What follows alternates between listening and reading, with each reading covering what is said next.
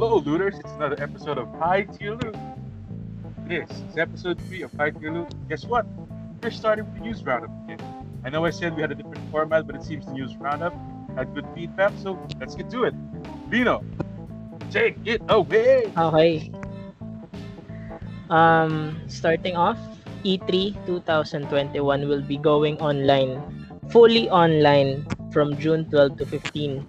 It will feature news from Nintendo, Xbox, Capcom, Konami, Ubisoft, Take-Two, Warner Bros. and Koch Media? Koch ba to? Hindi ko sure eh. So, anong ano nyo? Anong tingin, anong gusto nyong marinig from E E3? Ah, ako muna. Interesado ako malaman yung gagawin ni Konami. Tingnan natin kung ano yung gagawin nila this Actually, time. ako din eh. Nung nakita ko tong news ito, Konami din agad naisip ko eh. Might be for the better. Tapos might- Ubisoft din. Ubisoft, ang inaabangan kong balita nila is magsha-shutdown na sila eh, kasi paulit-ulit na lang ginagawa nila. Puro recycle. Warner Bros siguro ano to, feeling ko Warner Bros ito yung Gotham Knights. Baka go, yung Gollum game. Pwede din. Ah, pwede Ano? din. No? Malalaman natin kung ano yung lalabas dyan. Hmm, ako, wala, wala, ako- wala akong inaabang na laro ngayon. Kasi di ba para Oo, grabe. magkakaroon, Iba na talaga pag maraming backlog. Ano Renzo? magkakaroon ng parang Harry Potter na game, di ba? Na RPG. Ayun din, no? From Warner Brothers din. Maganda nga eh. Mukhang maganda. Promising. Mukhang. Tsaka ano, parang Oh. Sinusubukan na rin nilang i-alleviate yung parang controversy kasi yung transphobic comments ni ah, J.K. Rowling. So, dun sa game, pwede ka nang maging trans character din. Okay na. Siguro yung Harry Potter game maganda siya kung kaya mong i-separate yung art sa artist eh. Oh, Most of the time, ganun ginagawa ko eh.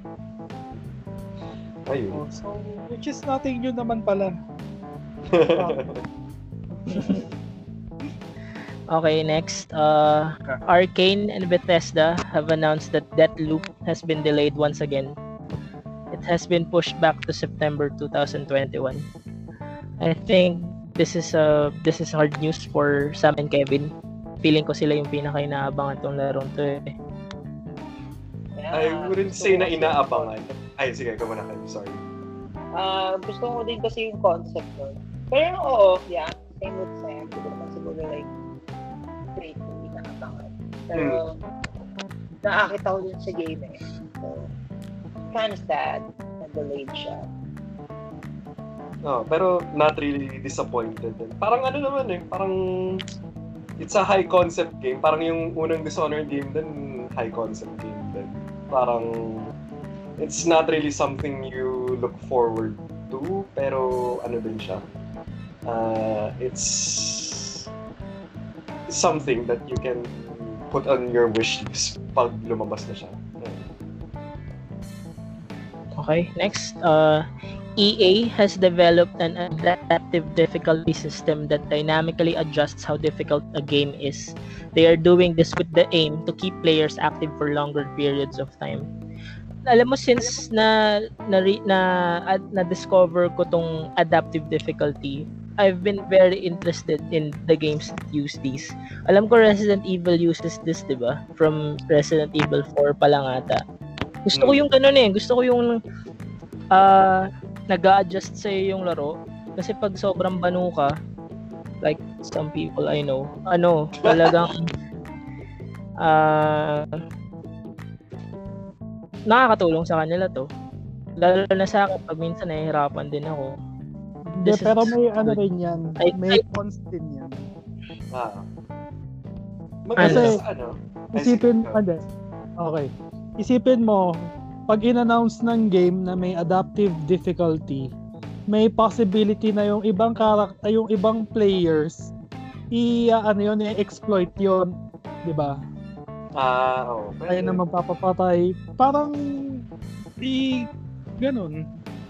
If-force you yung difficult mag-change. Feeling ko problema nila yun. Kasi sarili na nilang ah, sitwasyon yun. Kung gusto nilang walang challenge. Eh, kung Hindi, pwede rin naman sigurong ano, pwede rin naman sigurong maging part lang siya ng difficulty setting. So, merong easy, normal, hard, tapos adaptive difficulty. Ah, oo, pwede.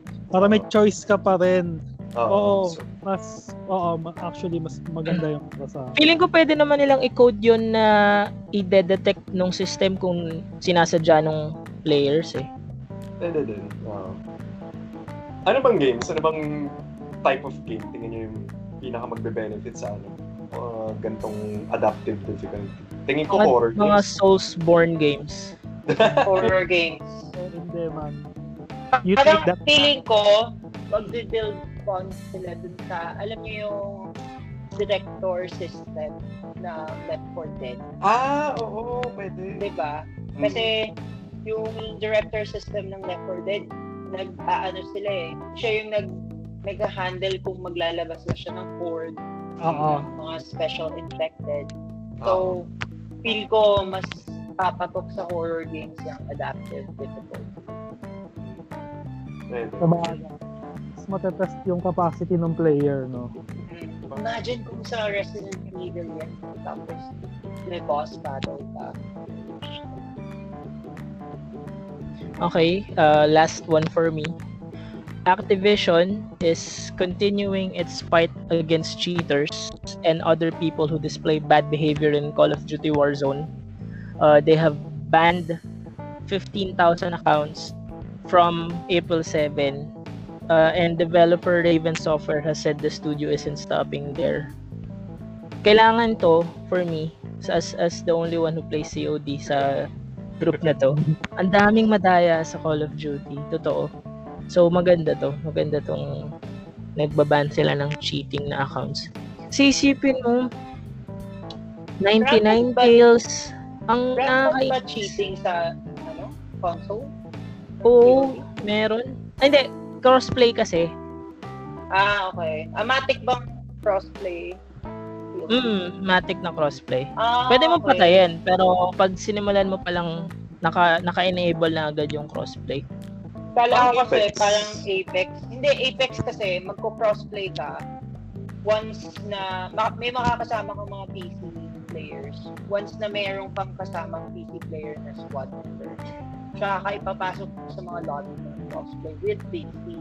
Ngayon, Ah, crossplay crossplay pa lang ngayon with Switch. Yun yung automatic. Switch, Ah, tapos PlayStation. Oh, minsan nga may nakita ko, eh, may Xbox, di ba? Meron din mga Xbox. Parang Meron, may nakita ata akong icon minsan or baka sa ibang game yan. I'm not sure. Nakikita ko lagi Switch tsaka ano eh, tsaka PlayStation. Okay, uh, that's it for me. Kung may dadagdag kayo, pwede nyo nang sabihin ngayon. Ako meron, ako meron. Dadagdag. Ah, ito. Ah, rather, Gambleware cites urgent policies to govern loot box engagements. Or, eto muna pala, yung galing sa BBC. Kumbaga, loot boxes linked to problem gambling in new research. So, dun sa mga hindi, ano, nakikihabol sa trends ngayon in gaming, ang loot box ay according to Wikipedia, is a consumable virtual item which can be redeemed to receive a randomized selection of further virtual items or loot. So, uh, kung tatagalugin, tas papasimplehin, dun sa game, pwede ka makakuha ng reward. Yung reward na yon ay isang kahon. Tapos, yung laman ng kahon na yon ay randomized. So, depende sa sistema kung ano ang makukuha mo dun sa loob ng kahon na binibigay sa ng game. Ang problema ngayon doon ay ah, ang research ngayon na dilink ang loot boxes to problem gambling. So, ah, according dito sa research na to, tumaas ang problem gambling sa ilang ah, member countries of the EU na nakita na tumataas ang yung basically yung rate of problem gambling in their uh, in their population. So dumating na to sa punto na ang daming ilang countries na kino-consider na outright iban ang loot boxes sa video games. So, ano tingin niyo dun? Parang, alam ko, hindi naman sa pagpo-point ng finger kasi parang nagiging madalas kong example yung 2K eh. Pero, di ba parang meron silang virtual casino na tinatawag? Meron nga. Gan- parang ganun, ganun, ganun. Yung ano eh, yung sa GTA Online, yung sa GTA Online, parang maraming countries na hindi pwedeng ano, ma-access yung online casino dun sa GTA Online kasi bawal talaga siya. Bawal ang Oo. online gambling. Ah, okay. Ayun. Tapos, ito ngayon yung problema nila kasi kino-consider na nga na uh, or rather pinag-iisipan na kung mako-consider ba na online gambling ang loot boxes in online video games. Well, in a sense, parang nagiging ganun. Kasi, kung i-compare mo, parang nagiging slot machine yung dating, Mm. di ba? Exactly. Na makikita mo yung odds mo sobrang baba, pero magro-roll ka lang ng magro-roll hanggat makuha mo yung gusto mo. Oo. Ayun. Kasi parang ganun yung kinakreate na need eh ng loot box system. Exactly. Parang ano din eh, ah yung debate rin ngayon dito, kung acceptable ba to sa mga libreng laro o dapat lang ba itong puntiryahin sa mga paid games? Kasi pay, ang paid games, kumbaga meron ka nang ah, binabayaran, bakit pa ako magbabayad further down the Oo. road? no? Oo. Pero sa free games ba, acceptable rin ba to? Tingin nyo? Feeling ko pag free games, okay lang. Kind of, Kasi yeah. Pag businesses, free it's games, still a business eh. ng konti. Hmm. Ayun. Unlike yung sa ano paid games na meron pang microtransactions, talagang pinipiga ka na lang. Yun yung dating sa akin. Oo, exactly. Agree naman ako na mas mas excusable siya sa free games. Pero parang dapat may limit siguro. Oo. Kasi parang dapat kasi okay, wait, wait. I'm pretty sure kasi yung mga ganung games, aware naman sila sa audience nila and aware sila na merong malaking part ng audience nila, ng ah, player base nila is young children. Kaya madaling ma-exploit yung mga ganun. So, tas I willing- think Predatory. Oo. I think limited, dapat may limit pagdating sa ganun. Ay, Oo. basta, feel ko lang, ano, it's appropriate na dapat may limit. Ayun. Yun lang. Yun lang yung sa akin. Siguro magdagdag na lang ng age verification kung maaari. Hindi eh, Siguro mga madaling ikutan yun eh. bypass. Mm. Bagay. Scroll back lang, eh, scroll down lang. Thank you for the wonderful news roundup, Sam and Lino. For this episode, we want to talk about the video game characters we here on the podcast have grown to love and will be immortalized in our personal pantheons. The art has evolved since its inception, and it has given us just some of the very best masterpieces that its audiences have ever played as. We attempt to di- dissect these characters for us to know them better. So, for this part of the episode, we look into the characters' backstory, their abilities, what we like and dislike about them as characters, and their crowning moments or turning points. So, sa akin, ang pinili kong character ngayon, si Makoa Gibraltar. Brother! Brothers! It's the brothers. Nice. Ganda ng impression talaga. so, Makoa Gibraltar, or Gibraltar, is a contestant of the Apex Legends game, and he is of Pacific Island descent. Is also known in the games as the Shielded Fortress. So, ang backstory niya, naiintindihan niya yung value ng ginagawa niya bilang search and rescue uh, specialist. Nung na-aksidente sila nung boy nung na-aksidente siya kasama niya yung boyfriend niya sa isang motorcycle accident. Tapos parang ever since na-realize niya na malaki pala yung ginagawa, malaki yung itutulong niya mga tao. Sumali siya sa Apex Games para protektahan yung mga yung squad niya. Ganun yung backstory ni Gibraltar. Yan. So, ang abilities ni Gibraltar, he is a tank. Ayun yung pinaka-role niya sa Apex Legends. Um,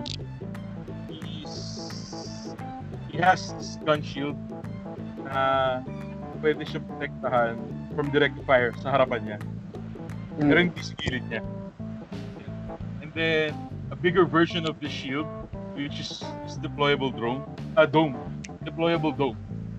Uh, can shield of enemy fire arti- artillery, and it can block incoming and outgoing attacks.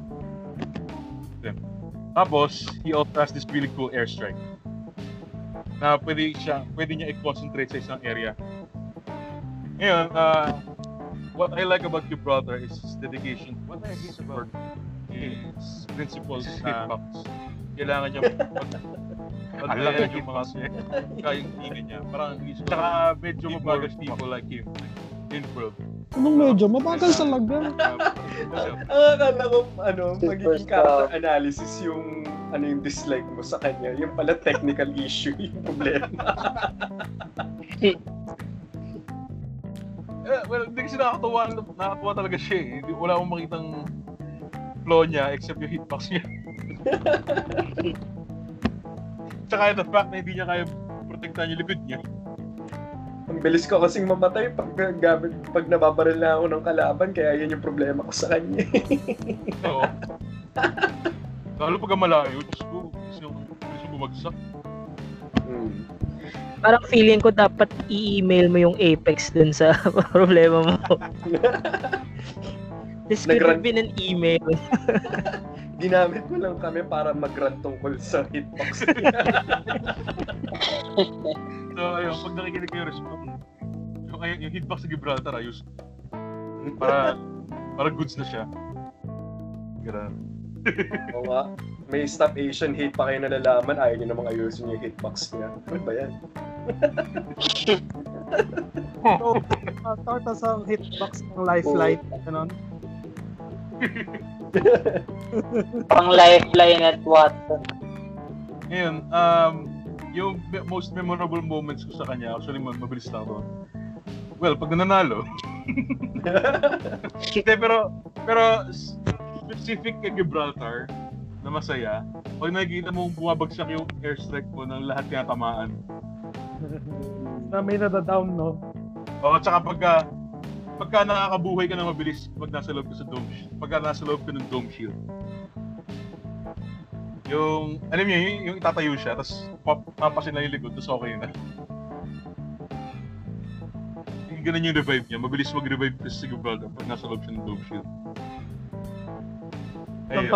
oh, hinahampasan yung likod pa at nag-hard reset na. Ulit lumaban.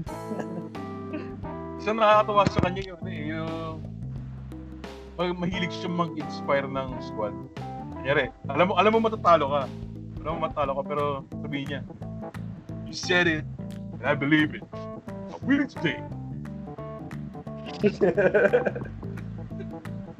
Paniwala, paniwala ka, gusto mo talaga manalo. eh.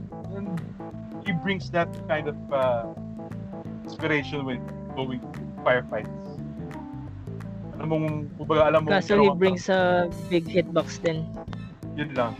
Pero yun nga, meron kang cover, kumbaga. Meron kang may backup. Yung backup mo nandun na agad. Parang isang buong army na sa'yo na. Weh, di nga. Sword. Oo, mag-Gibraltar ka mamaya, maglalaro tayo. Asahan ko yung mabilis na shield sa hila. Kung magaling ka, eh, hindi ako magaling eh. so ayun, that concludes my favorite character right now, Gibraltar. Uh, sino gusto mo una? Hmm. Bigyan mo na si Sam na, si Sam. Right, Sam. Okay. Ako'y binolunteer pa. Eh, may rotation tayo? Nagkaroon ako ng flashback sa high school. May specific rotation kasi ta- tapos ni Aldous, si Sam, Okay. ako, ako, tapos si Kevin. Di ba yun yung rotation natin? Sige. Okay. So, ang pick ko for hero is si Commander Shepard from the Mass Effect uh, original trilogy. So, Mass Effect 1, 2, 3. So, unique siya sa mga picks natin for this uh, podcast episode dahil uh, siya lang yata yung created character dun sa picks natin. Basically, ang pagiging hero niya ay nakadepende sa player na nagko-control sa kanya. So, if a player wants to be a saint, they can be a saint. If the player wants to be ruthless, they can be ruthless. For me, na humanize na ito si Shepard kasi ibig sabihin, Shepard could have been any one of us. Kumbaga, ito yung hero version natin bilang players talaga. So, a human who is doing his job or his or her job uh, which is saving the galaxy. So, ang kinaganda pa nito ay hindi hero si Shepard para sa akin dahil sa kanyang combat abilities. Pero big part din yun. Kumbaga, hero siya dahil ang hero siya dahil sa kanyang ability na mag-unite ng iba't ibang uri ng nilalang sa kalawakan. So, every different race uh, unites under Shepard throughout the series. Kahit na, ano, simpleng tao lang siya. Yun yung tunay niyang, ano, kalakasan bilang hero protagonist. At yun yung tunay niyang ability for the entire series. Kumbaga kasi ano eh, bilang isang created character, may iba-iba siyang posibleng maging abilities eh. So, pwede siya maging uh, technical genius, pwede siya maging uh, parang force user dun sa Mass Effect universe or pwede siyang maging ano, simpleng sundalo lang. So, yun. Dun sa backstory niya, depende rin yon sa player kung anong pipiliin niya. So, pwede siyang maging um, galing sa planet Earth, pwede siyang maging uh, war hero, o kaya pwede siyang maging dating criminal. Ayun. So, depende talaga sa player yung magiging ano niya. Pero yun nga, sa tingin ko, parang talagang naano lang yung theme na Shepard could be you as a as a hero talaga. What I dislike about... Na-excite tuloy akong hiramin yung ano mo. yung bilin ko na yung, yung bibilin mong legendary edition. ng Mass Effect. Sumunod po tayo sa pila. Hindi, bibili ako ng sarili ko. pila. Ako pala pipila sa'yo. Eh, hiramin mo din. Eh, hiramin mo din, Kev. Oo. Hindi, hindi. Natapos ko na yun. De, bali, ang gagawin ko, Mm. yung Mass Effect 1, tsaka yung kalahati nun 2 sa CD ni Lino. Tapos yung kalahati nun 2, tapos yung 3 sa CD naman ni Sam. Para, ano, maganda yung bigayan. Matagal pa ako bibili eh, kasi inaayos ko pa yung bike ko eh. Mag, mag-intay na lang kayo, mga siguro babalik sa inyo yung CD nyo after 2 to 3 years. Kasi yung sa akin, yung hiniram ni Renzo, mga after 2 to 3 years. Mass Effect 5 years pa nga. eh. Ah, Kasi Mass mo, ano, trilogy. 3 lang yung nilaro ko. Ha, yung trilogy yung hiniram niya, pero yung 3 lang niya for 5 years. Ah, kung may dislike man ako kay Shepard, tingin ko yung ano, short-lived yung naging experience ko sa kanya. Kasi yung sa 3 talaga definitive na mamamatay talaga siya. Spoilers, mamamatay siya. Pero, ayun, parang... Wala na, ayoko na tuloy laruin. Pero kung ano sana, kung gagawa sana sila ng sequel, wala, no choice na ang BioWare and EA for it. Parang kailangan na nilang sundan ng bagong protagonist. Pero, ayun. Ah, ang pinaka-memorable kong moment sa kanya, tingin ko, ay yung, ano, may kausap siyang reporter for Mass Effect 1, 2, 3. Tapos meron kang option na suntukin yung reporter. It's, Ay, oo. oo. Di ba pwede rin si Love yun? Yung reporter na yun? Oo. parang ano, yung reporter kasi na yun, parang ano, nagpe-peddle ng fake news. So, ayun, pwede mo siyang sutukin. ayun. So, ayun, ang pick ko for this episode is uh, Commander Shepard. Okay. Ayos. I can't wait to play Mass Effect din. Kaya nahiram mo na rin. Ayan, Pumila po, po tayo. po. Okay, si Lino na, no? Ah. According to the rotations, Lino na. So, Lino, who do you got for us? Ang pick ko is obviously Joel Miller The Last of Us. Uh, Joel is the main character of Naughty Dog's 2013 masterpiece, The Last of Us. In this game, a heartbroken and weary Joel goes on a mission to escort the supporting character Ellie to a Firefly facility in Salt Lake City. And during this trip, he develops a strong bond with Ellie. He is voiced and motion captured by Troy Baker, arguably one of the hottest men in the world. Sorry, I had to say it. Sobrang ni Troy Baker. Abilities. Uh, si Joel is a survivalist with cunning skills and strength honed through years of experience enduring a post-apocalyptic world. He, himst- he himself has stated that he has done things he is not proud of. So make no mistake, if given the chance, he will fucking kill you. Hard. Sorry, Hard kailangan ko ah. talaga kailangan ko talagang i-hype kasi Joel Miller eh. So, growth, okay. During the early part of the game, he agrees to a mission with his partner Tess in exchange for weapons. Pero he made it clear that he did not care for E- Ellie. Pero as the game goes on, he grows fond of her, treating her as a daughter, as his daughter. Kasi sa start ng game, he lost his daughter Sarah during their attempted escape sa hometown nila.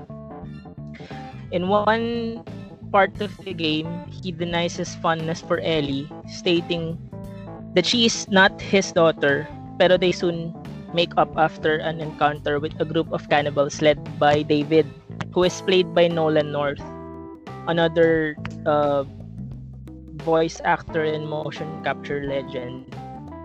They said they continue on their quest. Things take a turn, and he lies to Ellie so she could be saved by the Fireflies, who have told him she will have to be sacrificed for a possible cure.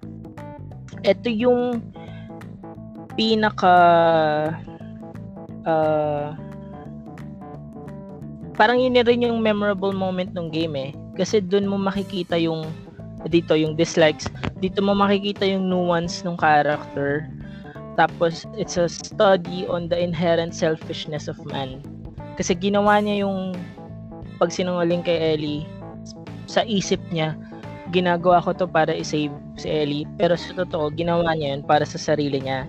Ginawa niya yun kasi siguro gusto niya ng companion, tapos ayaw na niyang mawala. Kasi after 20 years of doing this, ang dami na sigurong nawala sa kanya. So, feeling ko yun yung pinaka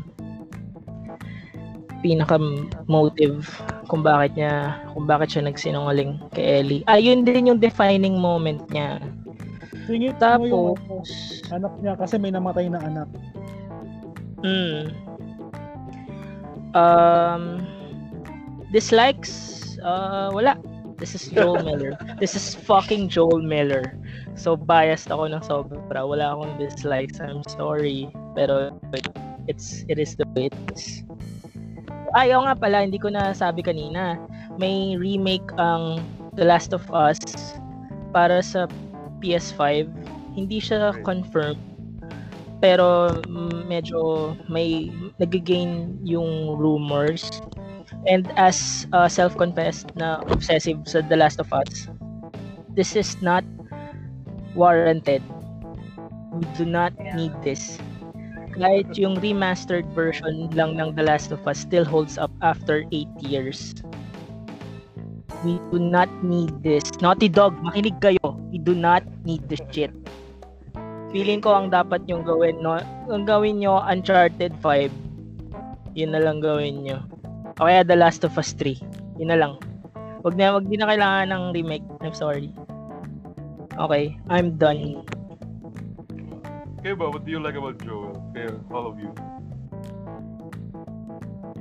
Ayun, very headstrong siya. Tapos, no, not no siya for me. Pero, I don't know if dapat it is like yung human quality niya. Pero kasi human quality yun eh. It's Mm. like, it's supposed to be there. I don't know if that should be just like or anything. Pero, ayun, he's very headstrong and a very uh, realistic example of human fallacy.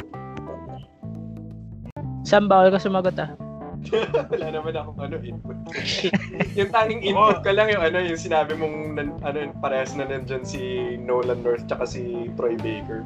Sa isip ko, itong dalawang to, bigay na lang kaya yun yung trabaho nila sa ibang tao. Lahat ng video games nandun sila. Karamihan nga, no? Kahit sa Oo. yung Avengers na Square Enix, nandun na- din sila eh. si Hulk tsaka si ano, Iron eh. Iron Man. Un- Uncharted 4, si ano, si Sila, silang Hey. dalawang magkapatid yung magkasama. oh. Nathan tsaka si Sam. Eh, Di dapat sabihin mo din yan kay Laura Bailey. The ever present Laura Bailey.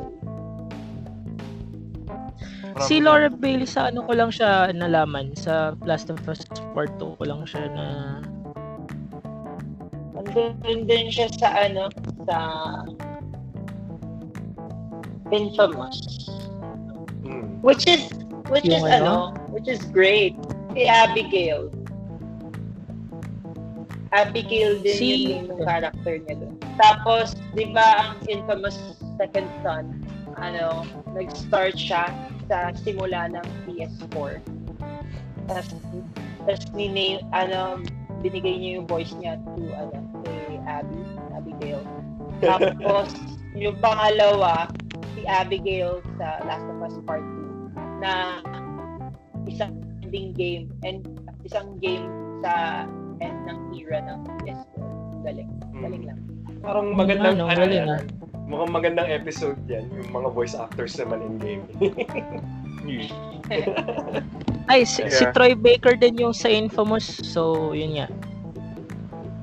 Troy Baker din yung ano, yung kalaban sa Death Si Stranding. Troy Baker din, oh, si Higgs. Si Higgs Manan, siya din yun eh. Tapos si Joker sa Arkham Origins, siya Hmm. yun.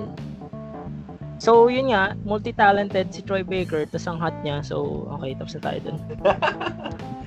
okay. Thank, thank you for your wonderful input, Lino. Thank you for your fanboyism, Lino. Uh, I like the part I like the part where Joel ano eh, was club. Ayan. Anyway, moving on. Stinks. Joke lang.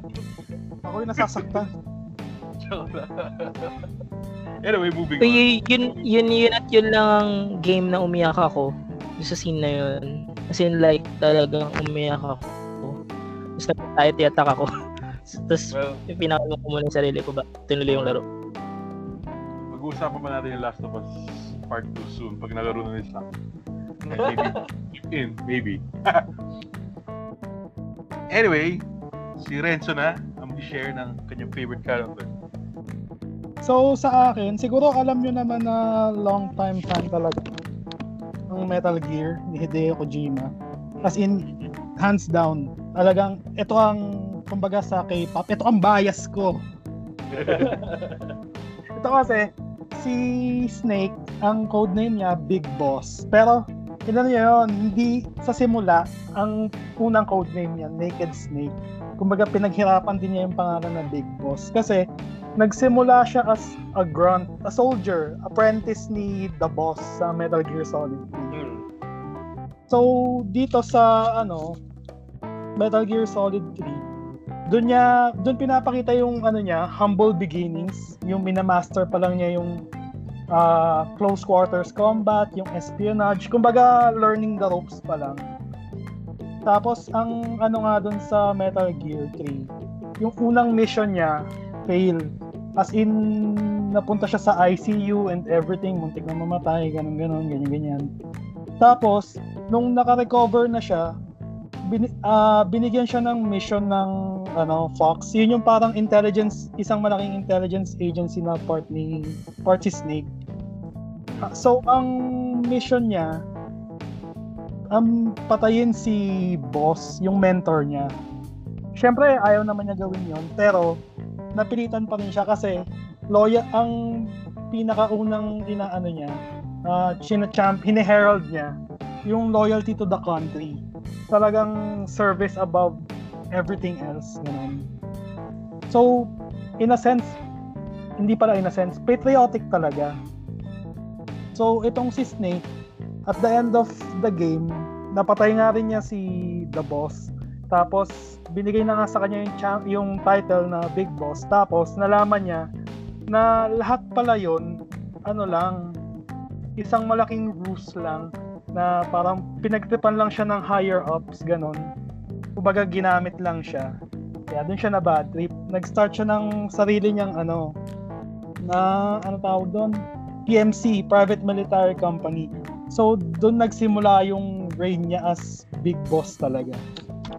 So, ang masasabi kong top qualities niya, ano talaga siya eh, loyal sa mission.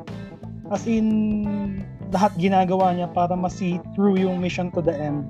Tapos ano rin siya, survivalist. As in, kaya ang unang nickname niya, Naked Snake, kasi pinadala siya sa Russia para mag-rescue ng scientist ng walang kagamit-gamit. As in, sa simula ng game, makikita mo na ang gamit niya, ano lang, pistol na tranquilizer gun. Tapos walang pagkain, ganun. Talagang sa game na yon naatasan ka na mag-survive kasama sa gameplay yung pag-manage ng hunger tas yung injuries doon maganda yung injury system eh kasi uh, kunyari kapag tinamaan ka ng bala di ba sa ibang game pag tinamaan ka ng bala ano lang uh, maggagamit ka lang ng medkit gagamit ka lang ng potion okay na. Eh doon si Snake, pinapakita talaga na ano, kapag nasusugatan siya, kailangan i-dig out yung bala, kailangan itatahiin mo yon. An kapag hindi mo ginawa, yung health bar mo, may constant na ano yun, na red area na hindi mo magagamit hanggat di mo hinihil yung sarili mo. So, yun Anong yung Metal ano, Gear? 3, Snake Eater. Yung Naked Snake pa lang siya. 3? As in yung sa PS2? Oo, man. Doon. Yung, Parang kumbaga yung roots yung, niya. yung na. Alin? Yung ganun niya, yung- yung system, injury system. Parang, Di ba kunyari, pag nalaglag ka from ah, mataas na place, mababalian siya ng buto. Tapos hindi gagaling yon hanggat hindi mo ititrip. Hmm. Kasama yun sa galing mechanics. yun ah. Oo. Pero Kasi na- nalaro ko kasi yung Metal Gear 3 pero hindi ko naalala yun. siguro Meron baka eh. na encounter. May animations pa nga yun. Ang ganda eh. Again, oo. Yung sa first time na may injure ka, kunyari, kinagat ka ng ahas, pag inano mo yung cure screen, makikita mo kung saan yung snake bite, yung ganon. As in, ang daming detail for a PS2 game. Tapos ang isa Oo. pa kong, ang isa kong like kay Snake, ano siya, hindi siya flashy, kumbaga hindi siya mayabang all throughout the series. Never mo siya makikitang magyabang. Kumbaga all throughout the series, ano lang siya, humble, down to earth na yung alam mong matikas talaga. Yung presensya pa lang po, si Snake to ha. You know, the legend niya kasi siya yung the legendary hero. Tapos ang ayoko naman sa kanya, ano rin, yung loyalty to the mission. As in sa sobrang loyal niya, parang hinayaan na siya, hinayaan na niya na gamitin siya ng mga let's say uh, higher ups para sa bidding nila. Kumbaga ginawa siyang sunod-sunuran, gano'n. Hmm. Pero ang siguro nabawi na lang din 'yon sa later games kasi nga na ano rin siya. Kumbaga nagkaroon din siya ng sariling army, nagkaroon din siya ng sariling Metal Gear. Tapos ang isa pang ayoko kay Snake, ito last wag na to. Ano siya eh, nag siya eh. Lakas mag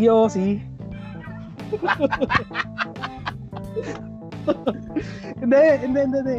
Kasi dun sa mga, sa lahat, ewan ko kung lahat, pero most Metal Gear games, may option doon na ano, mag Tapos kapag hinayaan mong nandun lang Yossi, unti-unting bumabawas yung health. Yun nga yung sinasabi nila, smoking kills. Yun, yun yun. Tapos, feeling ko ang pinaka-defining moment nito ni Snake nung ah, nung pinatay niya si The Boss kasi talagang against siya doon eh. Siyempre, mentor niya yon tinuro lahat na ano, lahat nung skills niya, kumbaga, kay boss nang galing. Tapos in the end, ganun mangyayari. Sa kanya mamamatay. Tapos ang masama pa doon, inutusan lang siya, tapos wala naman siyang nag-gain doon. Talagang sumunod lang sa utos. So I think that wraps up my character. As in, si Snake talaga. The best. For me. Hmm. Thank you, Renzo. Uh, naalala ko yung, yung favorite kong injury dyan si Snake pagka naagad siya ng ano yun, limpa. Papasuin niya ng Yossi niya. Yung cigar, no? Oo, yun yung mga... Papasuin niya. Papasuin niya yung linta para mamatay. Oo. Kasi, Lino, ah, di ba may mga ano doon, swampy waters? Pag nag-swimming ka na masyadong matagal, pagkaahon mo, may mga leech na, na nakakapit sa katawan mo. Kulit din eh. Hindi ko talaga maalala yun, yung injury system. Bakit kaya? Pag out ng... Alam ko, hindi ko maalala kung subsistence yun o Snake Eater. eh. Kasi yun lang yung Metal Gear game na nag-implement nung system na yun Ah, sa buong series. hindi siya kinary over sa 4005, I think. Oo, oo nga. Kasi kaya nga eh. Ganda pa naman Baka hindi siya well received. siguro. Or, or siguro contextually, dahil para 80s yata yung setting ng ano, itong Snake Eater. Kaya hindi readily available yung mga facilities na War? 80s ba yung Cold? Basta setting ng Cold War, yun alam ko. Cold War. Yung height siya ng Cold War, di ba? Tapos Ah, parang, ah. syempre, jungle ka lang eh. Wala ka namang pupuntahan ng medical facility or anything. Ah, sa bagay. So, contextually, tingin ko, ayun. Kumbaga naging factor din, no? Ah, Ah, makes sense. the narrative's context, I suppose. Ayun. Salamat, Renzo. And, Okay, naalala ko na, tama. Yung YouTube ko, naalala ko, meron nga na. Alam mo na. May parang x-ray, x-ray pa yun, di ba? Ah, yun. Oo, man. Naalala ko Tapos na. po, hindi ko na, hindi na ako mag-go into detail. Pero pag kasama mo si Eva, yung ally ni Snake, ah pag na-injure siya, pwede mo rin i-heal. Tapos pwede mo gawa ng kamanyakan kasi nga may x-ray doon eh. Hindi ko na i-divulge pero yun na yun. Oh. Sige na. Si- Finally, we're going to move on with Kevin's pick. Yeah. Okay. Um, my favorite hero is Lara Croft, of course. Mhm. Um, brief inter- introduction, ano siya, world traveling archaeologist.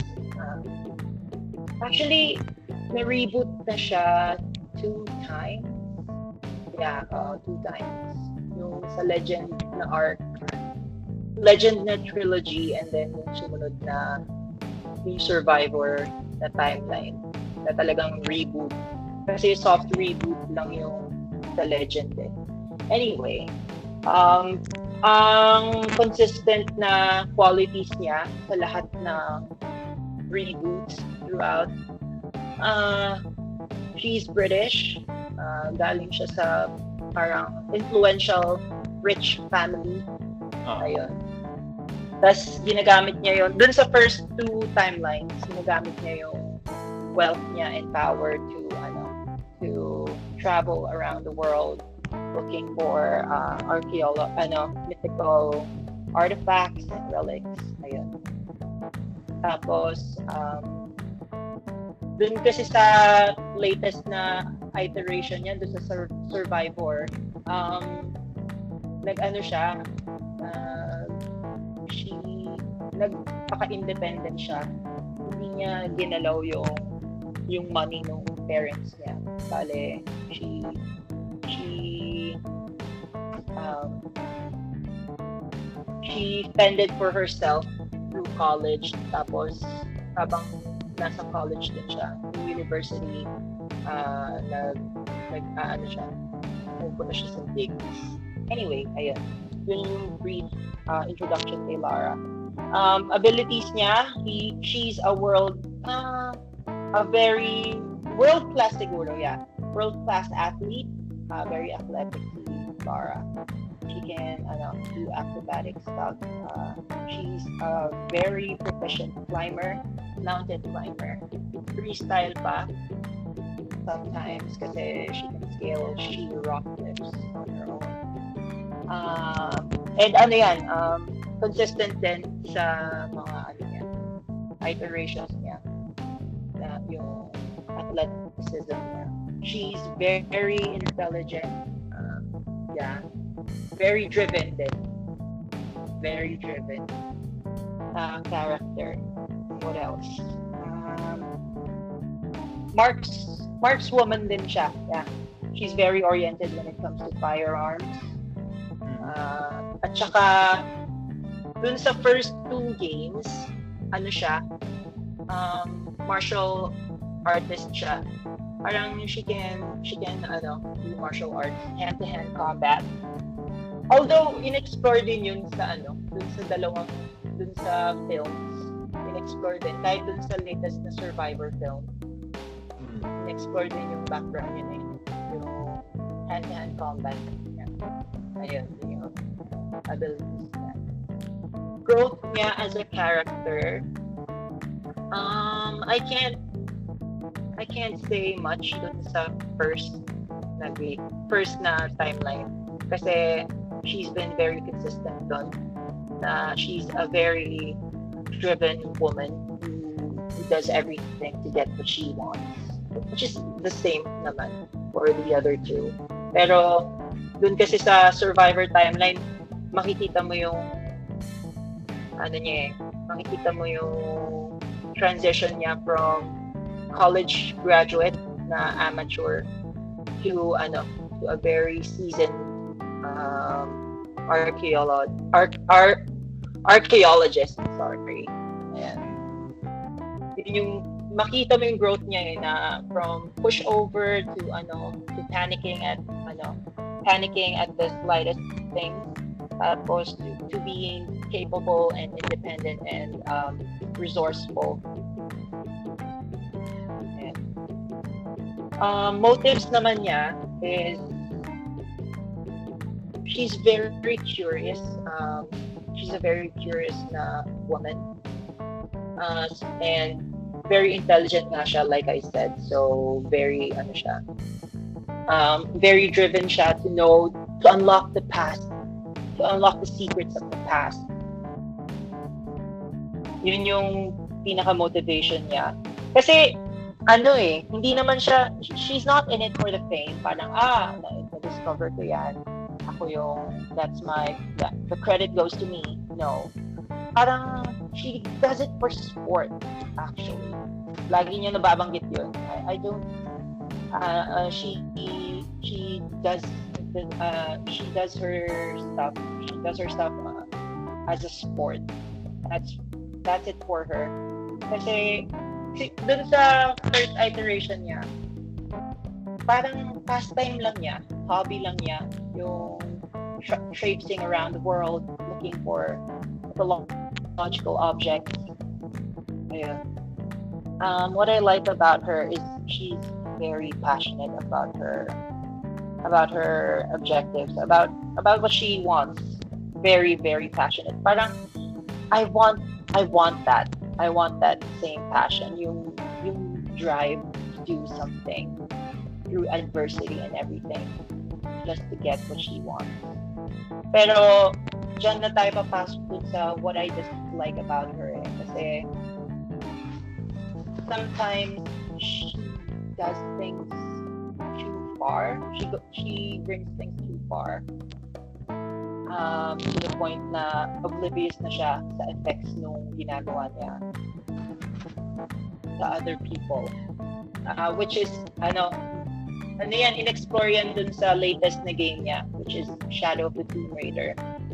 Parang, kumbaga yung game na yun, Fall of Lara yun eh, dun sa trilogy. Kasi, dun pinakita na, like, yung consequences ng actions niya. Kasi, dun sa earlier games, kuha lang siya ng kuha eh. Parang, I want that, that's mine, I'll take it. Ayun. Eh, usually, yung mga mga hinahabol niyang artifacts, talagang powerful artifacts yun na may may supernatural powers and everything.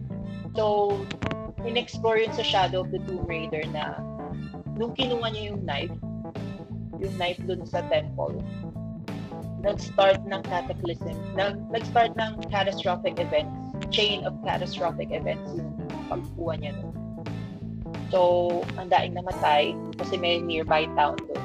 Nasa Laka yung nearby town. Tapos, uh, all throughout the adventure, maraming namatay dahil dun sa ano, hindi hindi siya nag-isip, parang nasa mind lang niya, I need to get that before someone else does.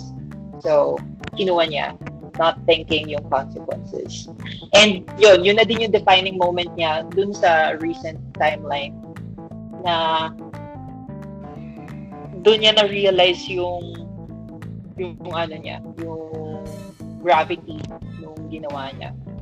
Na na nag, nakita mo yung growth niya by the end ng game na she'll think twice before doing things na she'll research more granted na super intelligent siya and she does she does her research beforehand pero I think going forward nga well based dun sa pag-set up ng game going forward, magiging very cautious na siya. Siya na yung seasoned veteran na archeolo- archeolo- archae- archaeologist uh, in the future.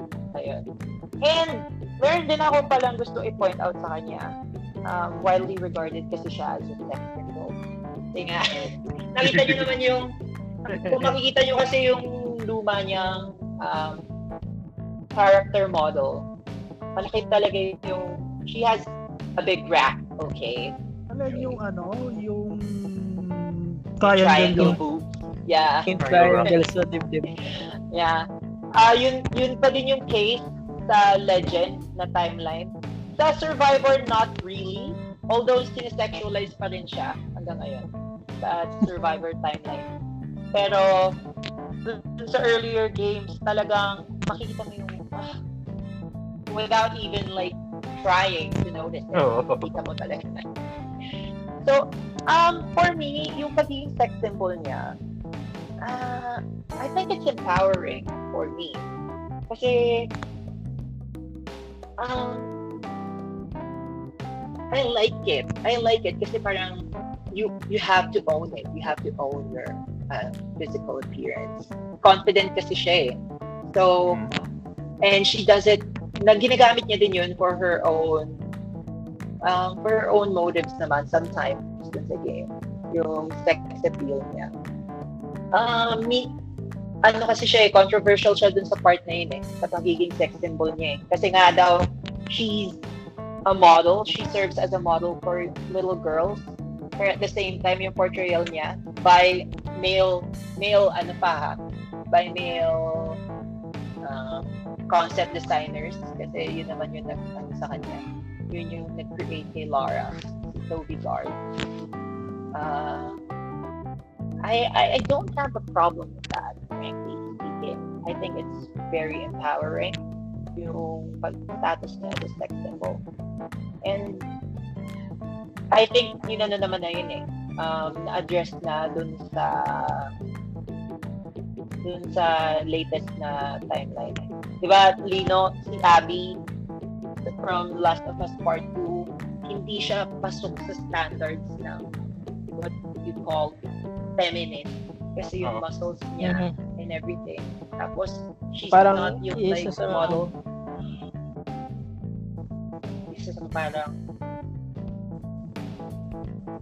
isa isa yun sa mga rason kung bakit hindi masyadong uh, accepted yung The Last of Us 2. ah yeah, and tanggap ko naman yun kasi nga, titingnan nyo naman yung parang pinaka, yung majority ng player base. Anyway, off topic, ano, dun kasi sa Survivor timeline, yung definition din ng muscle ni Lara, hindi na nag hindi na nag ah, ano, hindi na siya bordering comic comical proportion. bale, na-address na yun dun sa Survivor timeline na realistic na yung body proportion. Oo, grabe yung sa Legend. sa Legend, di ba? Grabe yun. Tapos meron pa yung, hindi ko talaga makakalimutan, yung, yung pa, naka-black dress. Sa party. Yung- para. Yung Oo, sobrang lalim na black dress niya. Oo, Yeah. man. Pagkamatay, dadaling ko yung image na yun sa utak ko. Nabanggit ko yung ano, di ba? Yung athleticism niya. Yung acro, pagiging acrobatic niya. Meron siyang isang yung habang nag-pull up siya sa ledge na magagawa mo. Oo, yung slow motion na pag ano siya, i-lift up niya yung sarili niya. Kaya, dun, dun, kitang-kita mo dun eh. You Grabe see everything. ko. Ano na ilaan sa Tomb Raider Legend na yan for that exact Yeah. reason.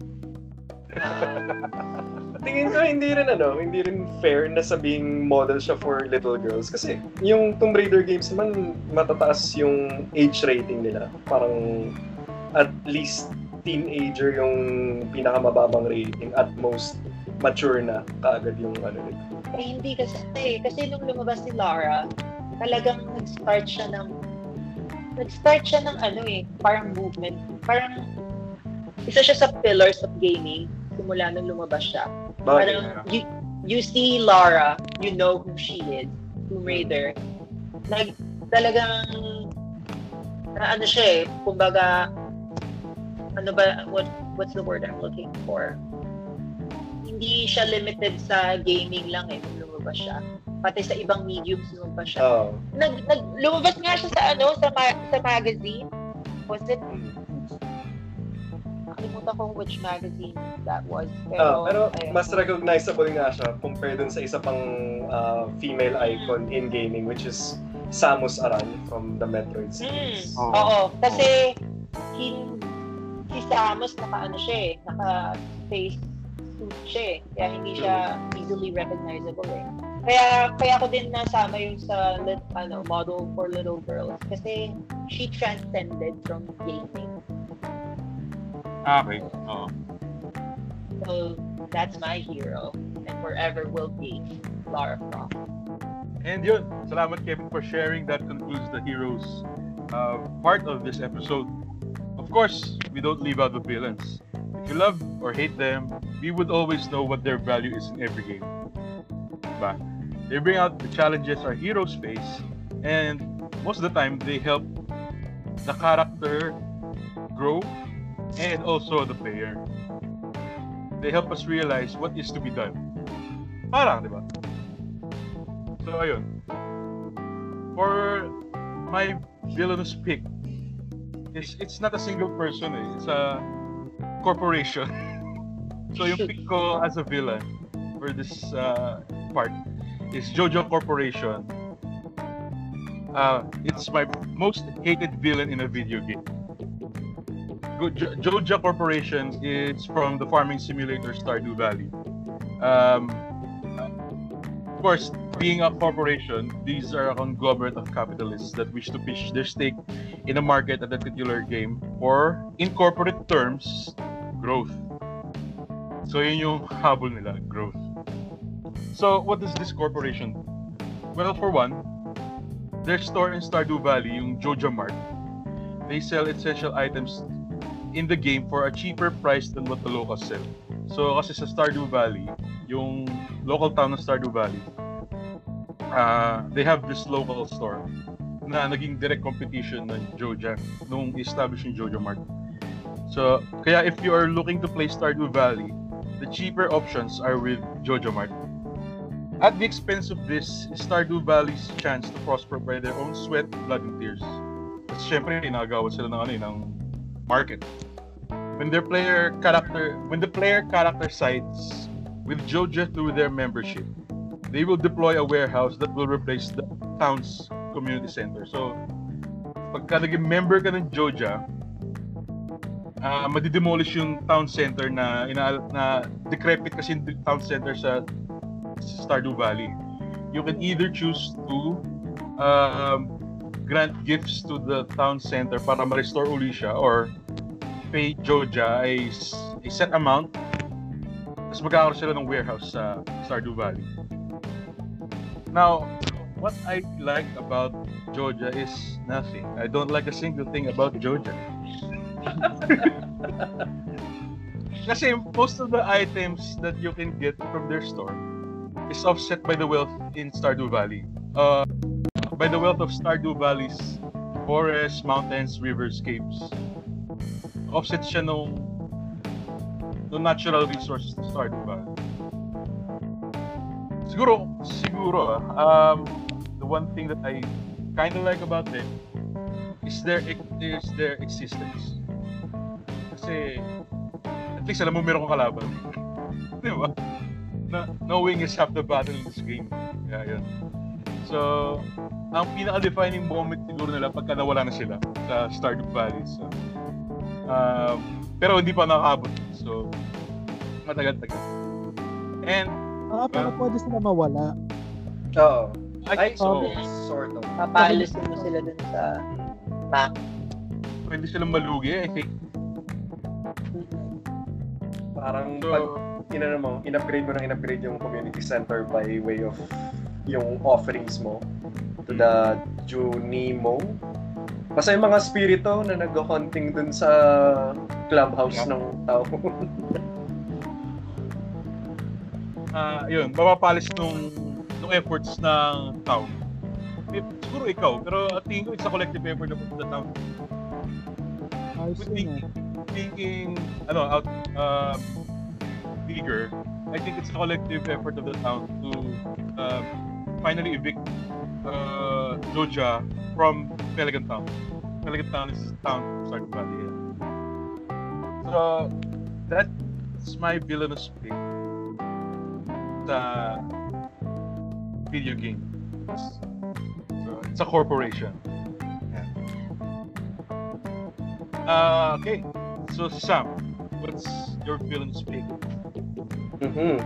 Okay, so ang villainous pick ko is The Reapers from, again, the Mass Effect original trilogy.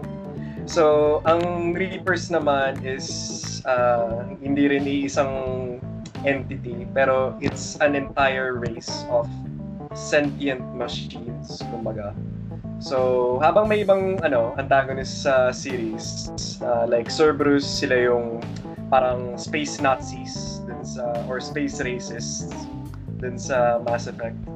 Tapos meron ring ano, mga space politicians, parang sila yung palaging uh, umaaberya kay Shepard tuwing may nagagawa siyang mission. Ayun. So, uh, ang Reapers naman, sila yung talagang big bad of the Mass Effect trilogy talaga.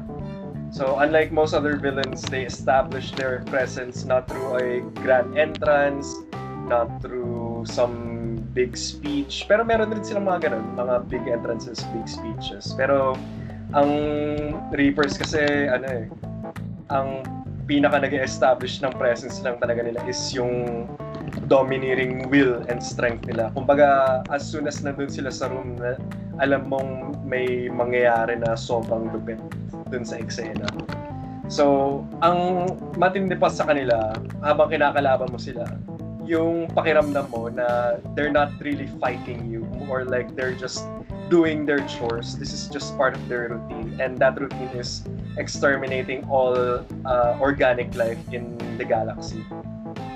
As ang motivation pa rin nila, hindi sila mysterious eh. Hindi mysterious ang motivations ng Reapers sa Mass Effect Trilogy. It's more like sobrang unknowable yung motivations nila to the point na beyond human comprehension ang motivation nila na sobrang pointless na i-explain sa isang human kagaya ni Shepard or sa player yung dahilan ba't nila ginagawa yung ginagawa nila. And yeah, sila ang aking villainous pick. Pares pala tayong organization of Pigma. So, I guess, in a way. start off here. Oo, So, tingnan natin. Um, yeah? Ano lang, parang yung Reapers, parang unti-unti nilang inuubos ang buhay sa buong mundo while corporations do it in a, at a faster rate. So, there's that. Ayun. Uh, let's see our Lino speak. Villain. First villain. My favorite villain is the Philippine government. Hindi, joke lang. ano? Uh, si Frank Tenpenny from GTA San Andreas. Um, Tenpenny is the main villain of the 2004 game, Rockstar game, GTA San Andreas. And he is voiced by Samuel L. Jackson, the original motherfucker. He is the final boss, with the game culminating in, I think, one of the best set pieces in gaming history.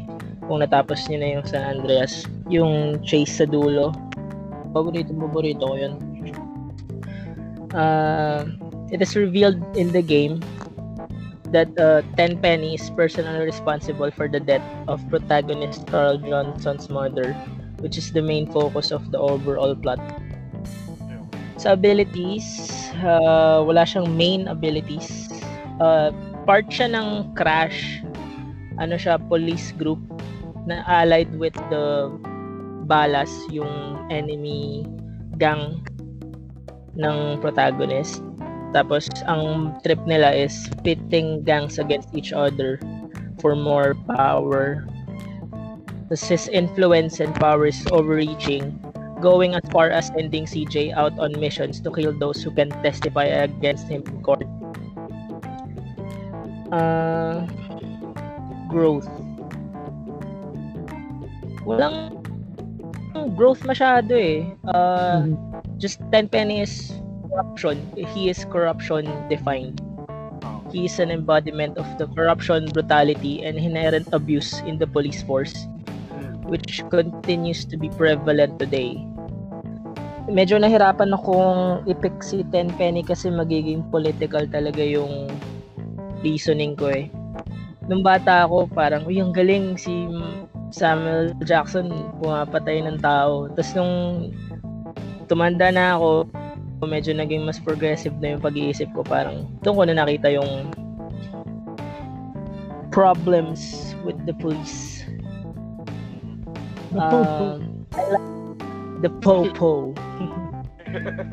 I like how he's played by Samuel Jackson who gives him the perfect personality. For me, wala nang mas bagay sa character na to kundi si Sam Jackson. I mean, maraming ka, maraming voice actors and actors na could be great. Siguro Forrest Whitaker for one, Idris Elba. Pero Samuel Jackson talaga gave it something new. Ang dislikes ko is uh, it's how he reflects the social issues concerning police officers. I mean, gusto natin na maging trusting sa police pero hindi. Tapos akala natin ngayon lang siya problema with brutality and such. Pero 2004 game pa to. So ibig sabihin, bata pa tayo. Itong social issues na to, nandito na eh. Hindi natin alam. So ang kailangan natin is uh, defund the police. Ang defining moment para sa akin is pinatay niya yung fellow Crash member niya si Jimmy Hernandez after finding out he has been working with the authorities to try to take 10 penny down. I think nasa gitna to nung game. Nalaman niya yung kasama niya na informant na pala. So pinatay niya in front of CJ. Tapos si CJ pa yung pinagdig niya ng grave ni Hernandez. So parang yun yung defining moment. I never really gave it thought bata ako. Tapos nung research ko na lang siya ulit, tsaka ako lang siya na-realize. Yung pala yung nangyari, na akala ko may pinatay lang siya kasi trip-trip na lang. Yung pala may underlying thing. So, yeah. Yun, para sa akin, 10 penny ang aking pick for uh, villain. Kasi he is a caricature. Hindi, hindi caricature eh, kasi exaggerated eh. Hindi siya exaggerated. He is ano ba?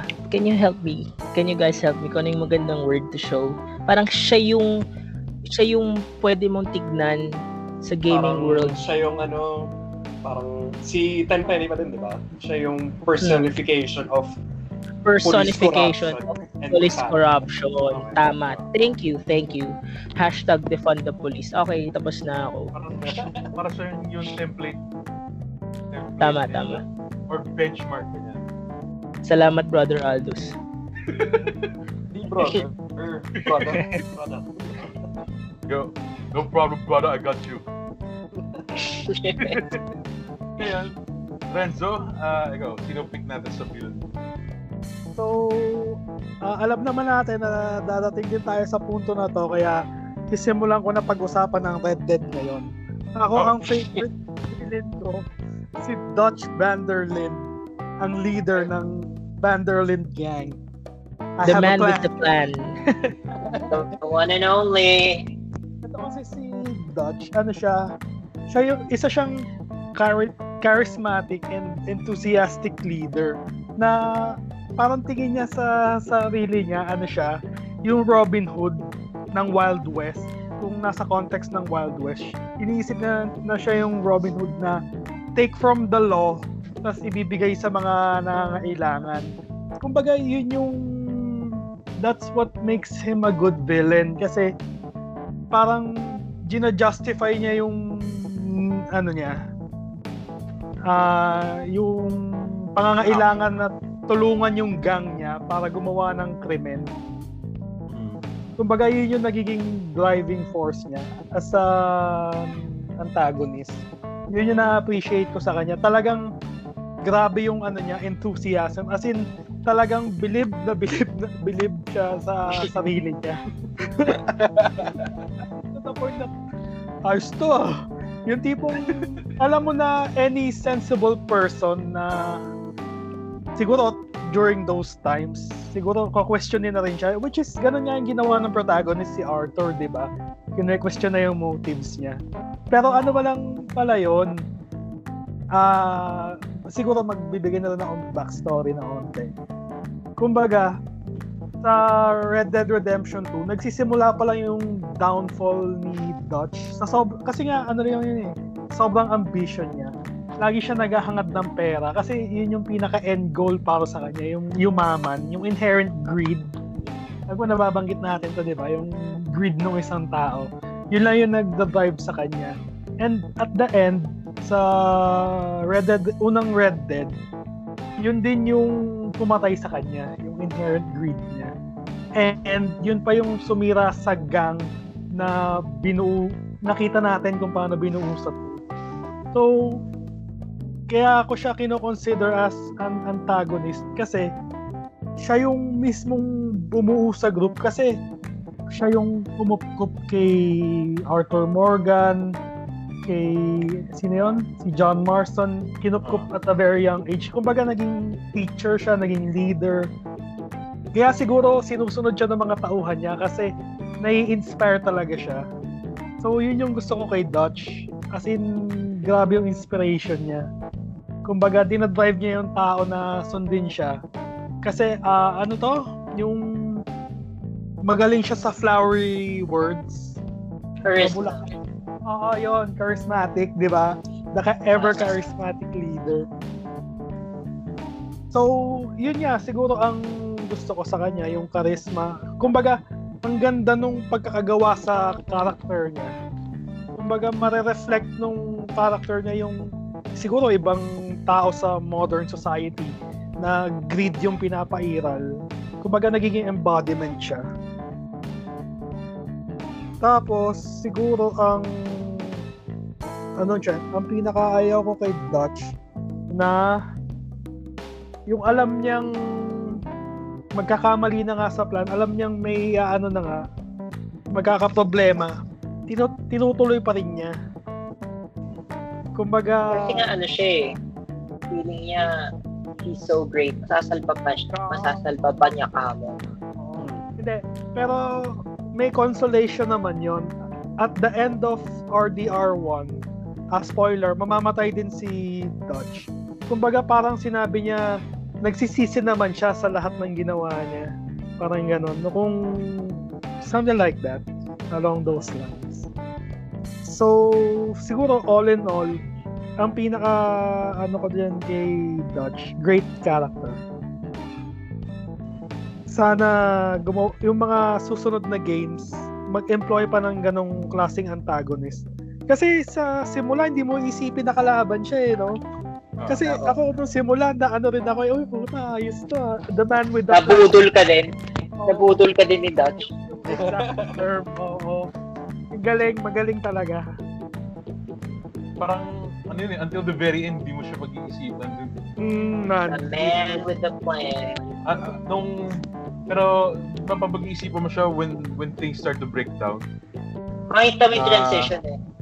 Uh, parang, it's only when you realize na wala na siyang tao.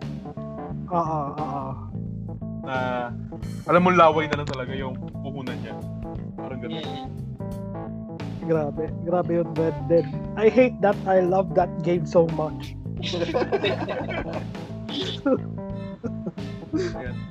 Thank you for that awesome pick. Uh, so, finally, Kevin, who's your villain? Okay, uh, my villain is Hades mula Horizon Zero Dawn.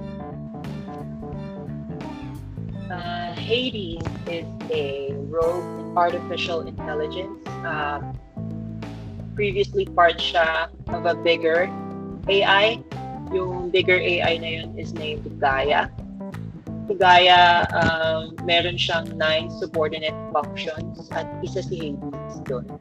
Um, ang pinaka uh, pinaka directive niya is siya yung extinction failsafe protocol ni Gaia at saka nung bigger project Zero Dawn. Medyo hot siguro kasi nga uh, sasabi niyo na eh, ano, AI siya eh. So, it's just following protocol. Pero hindi eh. Uh, meron siyang nag nag-develop siya ng deviation, kumbaga. Nag, nag-develop siya ng deviation sa niya. sentience. Oh. Yeah, sentient merchant. Um, ayun. Tapos, um, abilities niya, mawala kasi ano lang siya, AI lang siya. And kung ano yung binigay sa kanya as AI, yun ang ginagawa niya. Uh, growth ng character, wala siyang growth kasi ano nga siya, program siya. Isa lang yung ano niya, isa lang yung objective niya. At naging consistent siya dun sa dun sa pag pursue yung objective na yun. Um, what I like about it is siya yung protagonist na real, mapapaisip na o nga no, tama. Parang it's like it's like Thanos. Kasi, di ba, si Thanos, yung, well, not yung comic na iteration ni Thanos. Yung MCU. yeah, na makaka-relate ka in a way na kasi pareho silang about human extinction. Not not human extinction pala. Pareho sila na ang nasa mind nila is ang humans are destructive, are, are destructive force na dapat kept in check. Ayun. Tapos, the more na mag-unravel yung plot nilang dalawa, the more na papaisip ka na, yeah, kinda, kinda true. Pero, of course, silang dalawa, they're examples of exaggeration that they're taking things too far. Kay Hades, um, gusto niya kasi i-eradicate ang human entirely para ma Ano hindi lang humans eh. Alam ko, all organic. all by all organic life. Yeah. Kasi parang siya yung reset button ng Earth, nung AI. Oo. Siya yung ginawang reset button na pag naki, nakakita siya ng flaw dun sa current na pag pag-rebuild ng Earth, sabi niya, sasabihin niya like, oh, scratch that, hindi tayo. Tapos, what I dislike about it, I can't say for sure. I don't know what to dislike about it. It's, it's a program following its uh, given protocol. Siguro, ah, yung pride niya siguro. kasi dito na dito na din mapupunta yung defining moment niya. The first time na na-encounter niya yung protagonist, si, si Aloy, ano siya, very not, ano siya, parang hindi siya concerned kay Aloy. Parang, ah, parang pest, gano'n. Patay niyo yan, gano'n. Gano'n lang yung uh, reaction niya kay Aloy the first time. Tapos the second time, nung nakita niyang naka-escape si Aloy na nagsusurvive pa si Aloy, dun siya, dun lumabas yung like, hate niya. Yung parang, kumbaga, nagkaroon siya ng like, slap sa, Oh. ano niya, theoretical face niya, na, ay, I was incapable of doing that, of, uh, of exterminating her. Ganun. Tapos parang nag-double down siya dun sa effort niya to kill Aloy after no after niya ma-discover. Ayun, yun yung defining moment niya nakita ko dito din. Na yung dun na cement yung pagiging antagonist niya. That- He's my, it's my antagonist. Hades. Yun. Um, I haven't played, hindi ko pa natapos yung Horizon eh. Kaya, um, I'll probably wait for it. And then, at the 19th, pag uh, libre na yung full edition niya. Kasi wala ako ng Frozen Wild.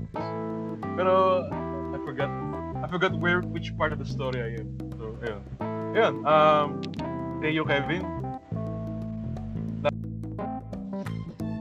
Ayan, so it's pretty cool to think about how these characters manage to shape uh, the way we see things in this world, no? Uh, we got our heroes who what we want to try to do, who we want to try to be, and the villains that um, help us see what is is to be done.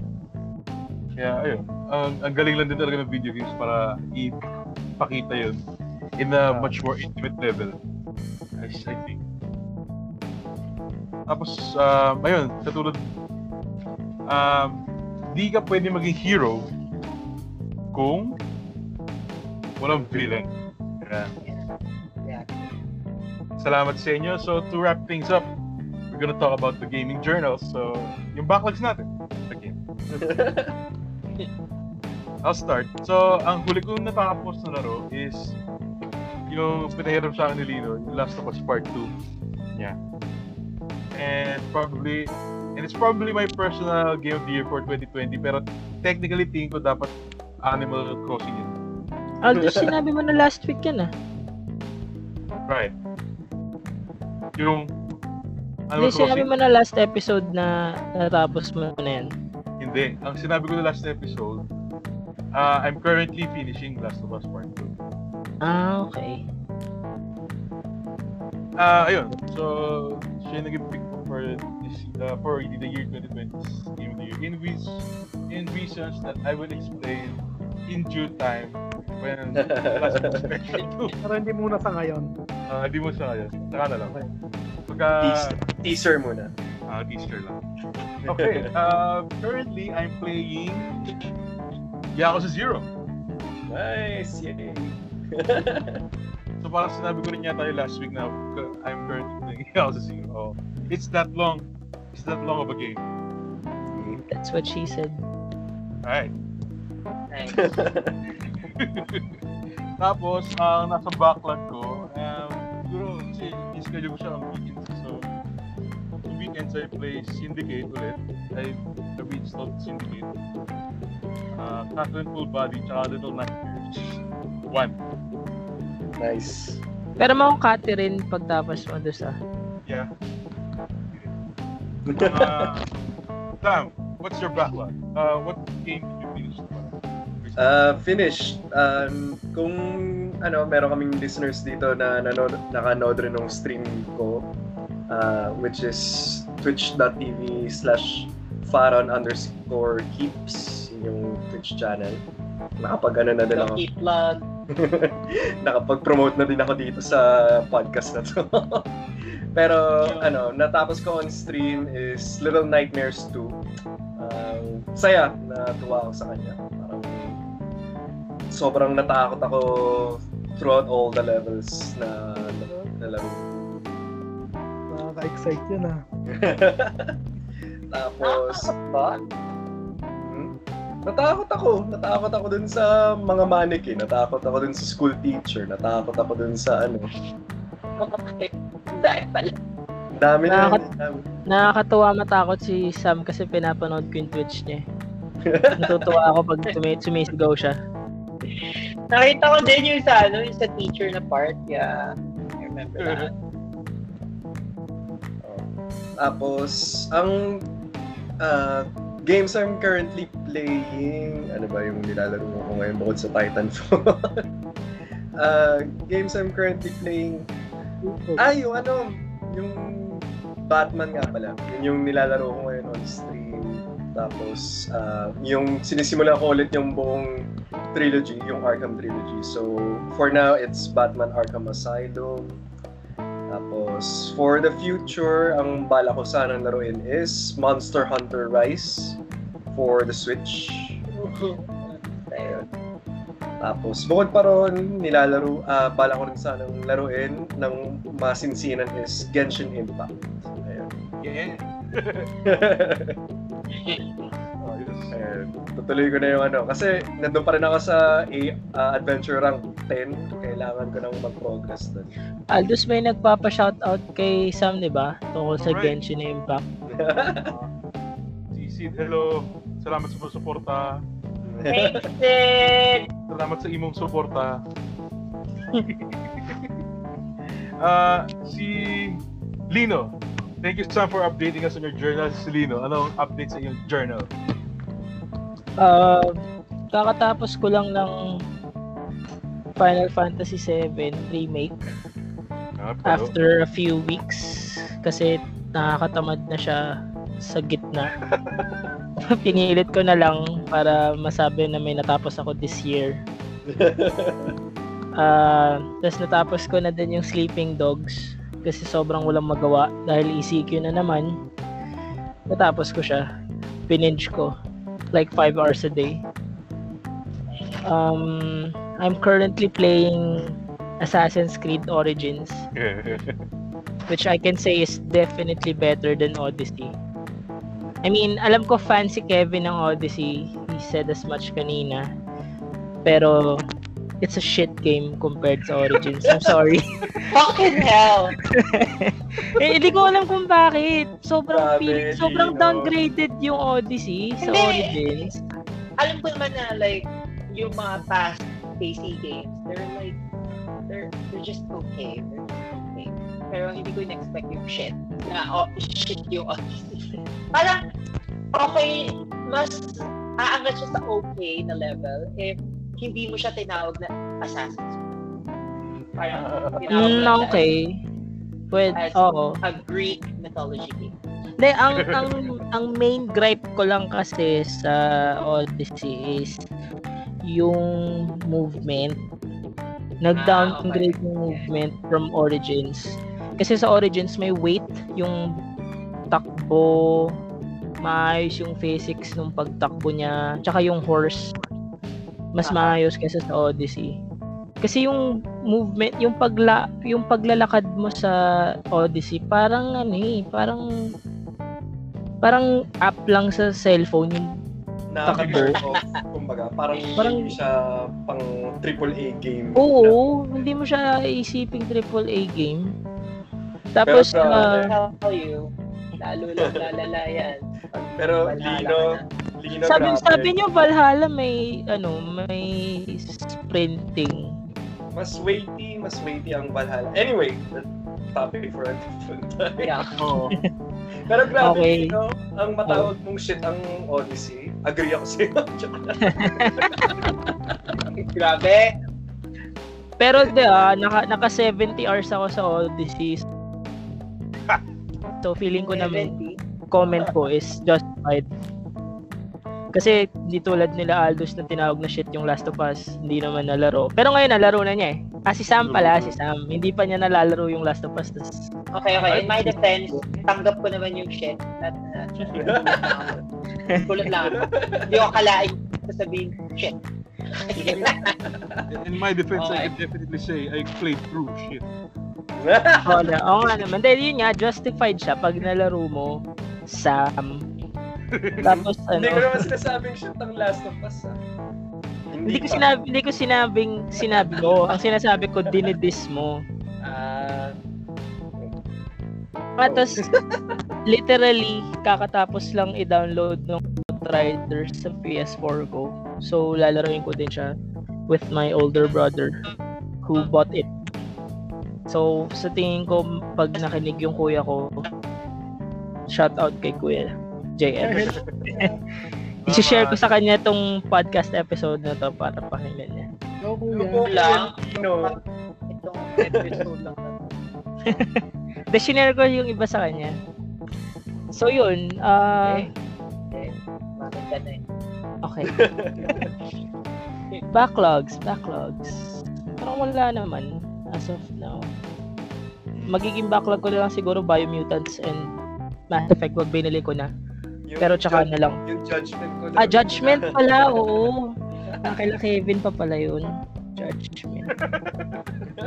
Yeah. This this week pupunta pupunta ako sa inyo, Kev, kukunin ko yung Judgment. Tagal na nakatagay dito sa bahay. Pupuntahan ko na, pupuntahan ko na. After matapos yung Origins. So siguro mga 2 to 3 months kukunin ko na. Tapos na yung ECQ, no? Nag-ano pa. Hindi pa rin tapos ECQ yung part 3 Origins. na yun, ECQ part 3. That lang, that, that's not true there. Okay, so yun lang sa akin. Ah, ang Wow. ano ay babalitaan ko kayo kung kamusta yung Outriders Ay, right. next episode. Ay, World War Z pala. Linalaro ko rin ngayon. Maganda siya. Third person na Left 4 Dead. Okay, thank Okay, you. okay. Ah. Ayaw nga pala. Sabi Dahil ah. Hindi, pe- actually, totoo. Battlefield 1 pala, naglalaro kami na Renzo. So, kung may nakikinig nito na may Battlefield 1 na gustong may kalaro, hit Reach out. up.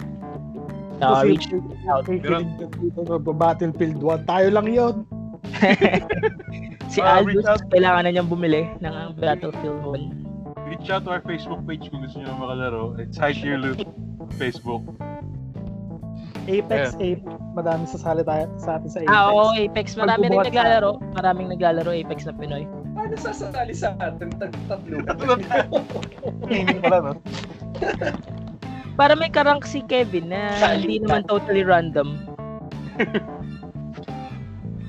Ayan, ah salamat for updating us on your journal, Lino. Ito, inaantay ko, update ni Renzo sa journal niya. Ah, Bakit? ko, Ay. Kinikwento mo to sa akin, ano gano'n, yung mga gabi. Hindi, kasi nung naalala ko rin actually, nung kakasimula lang natin mag-podcast. Kasi nagkaroon din tayo ng gantong segment, games we're currently playing. Ano lang, kakasimula ko lang ng Sekiro noon. Hirap na hirap ako sa Sekiro nung simula. Kaya ko sabihin ngayon na buong puso na pukin ang ina, natapos ko na rin ang Sekiro na yan. Ay, salamat. Wala nang manghihingi sa akin ng advice. Gabi, gabi, gabi sa party chat, puro na lang, paano ba to, Sam? Ano ba to? Puro ganun naririnig ko. Napakahirap pero kaya ko sabihin na worth it. As in, ang ganda nung ano, combat system. As in, unrivaled talaga. As sobrang lupit.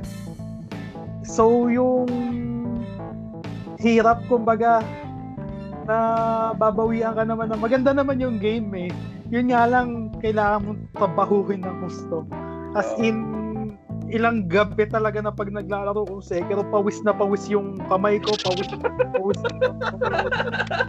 Sweaty gaming. Oo, as in legit na nababatip na ako sa mundo, di ko na alam kung ano gagawin ko, di, di ako makakatulog, iniisip ko, "Oh, yung boss na to.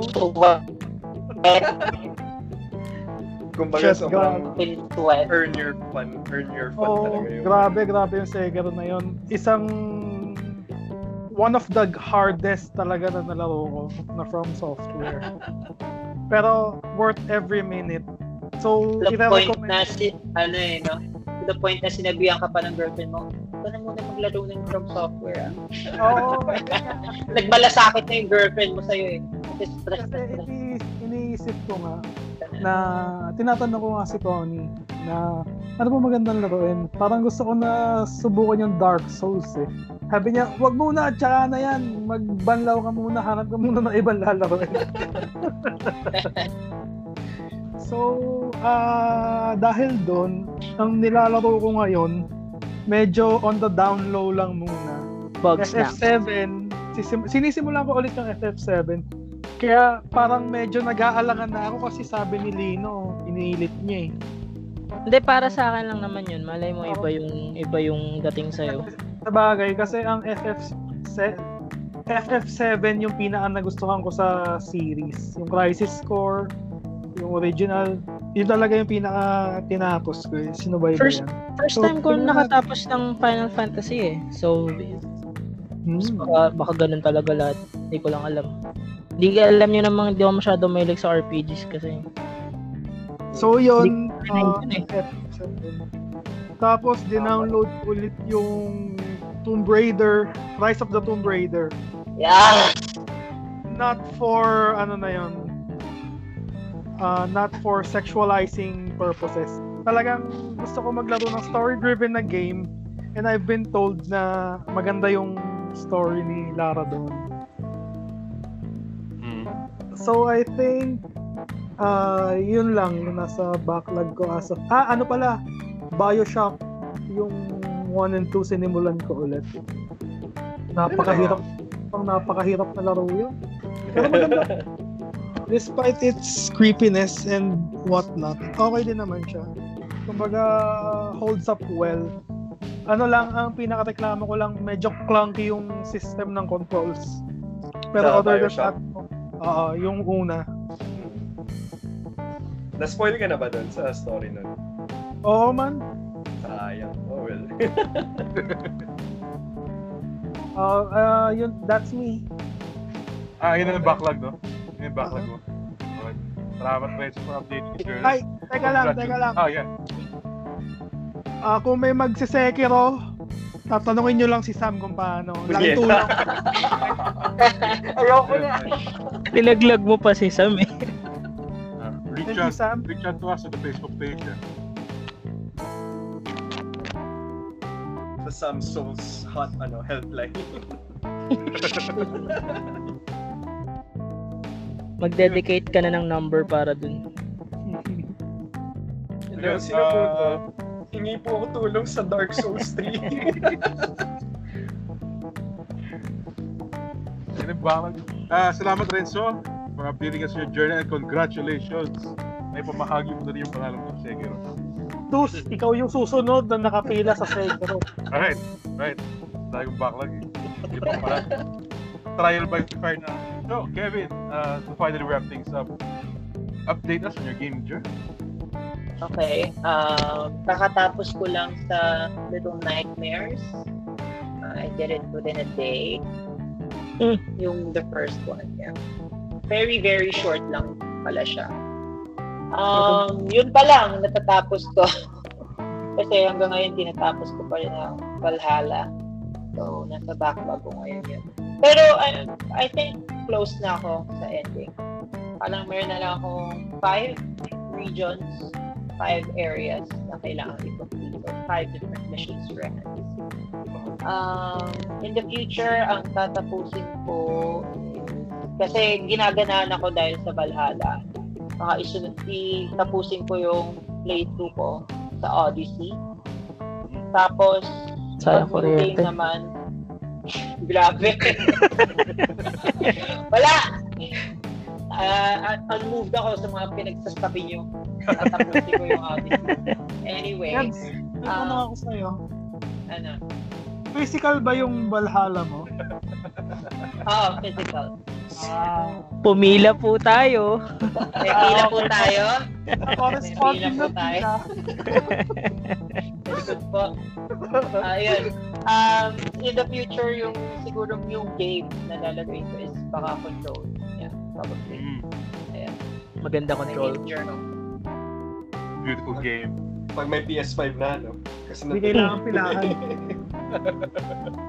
Lahat tayo may control, hindi kailangan pilahan. Oo nga. Sige lang kiramin. So, ayun. Um, that about wraps up the show. Also, uh, preview lang ng next episode kasi we've decided that this episode is direct continuation. Uh, the next episode is direct continuation of this one. And our next episode, we can tell you this early, is identifying with characters. So, in this episode, we attempt to um, compare written or written and preset characters in video games. So, ayun.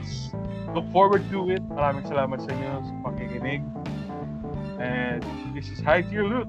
Dino, magaya. Tara, Apex na tayo. Salamat! Bye-bye! Good game.